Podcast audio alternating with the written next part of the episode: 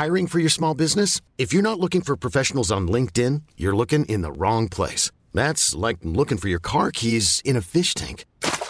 LinkedIn helps you hire professionals you can't find anywhere else, even those who aren't actively searching for a new job but might be open to the perfect role. In a given month, over 70% of LinkedIn users don't even visit other leading job sites. So start looking in the right place. With LinkedIn, you can hire professionals like a professional. Post your free job on linkedin.com slash achieve today.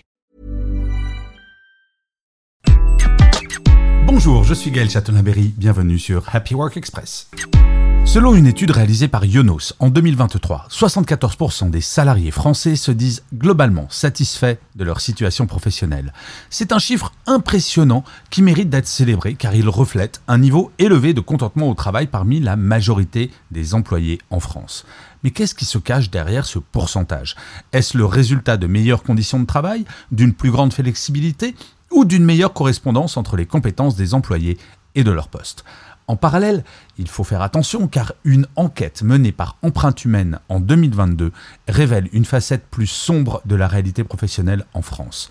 40% des salariés se sentent menacés par le burn-out. Cette statistique est alarmante et montre que, malgré le haut niveau de satisfaction professionnelle, une part significative des travailleurs ressentent une pression intense susceptible de mener à l'épuisement professionnel. Alors, Comment pouvons-nous réconcilier ces deux réalités apparemment contradictoires?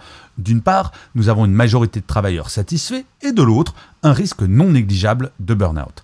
Cela nous amène à réfléchir sur la qualité de la satisfaction au travail. Est-ce que la satisfaction des 74% est robuste et durable?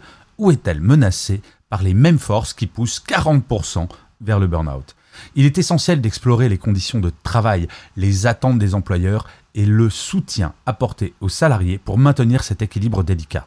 Les entreprises doivent investir dans des programmes de bien-être, encourager les pauses et le temps de repos, et surtout promouvoir une culture où le bien-être mental est une priorité. En fait, ces chiffres contradictoires nous invitent à une réflexion profonde sur le monde du travail. Ils nous rappellent l'importance de chercher un équilibre entre productivité d'un côté et bien-être et de reconnaître les signes de burn-out avant qu'il ne soit trop tard. En fait, c'est quelque chose que je dis très souvent. Ce n'est pas parce qu'on adore son travail et que tout va bien dans son travail que le burn-out ne menace pas.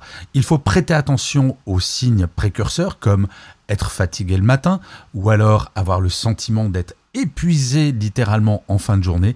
Et c'est comme cela que ces 74% auront de moins en moins peur de faire un burn-out. Merci d'avoir écouté cet épisode. N'hésitez surtout pas à vous abonner. Vous serez tenu au courant du chiffre du jour de demain.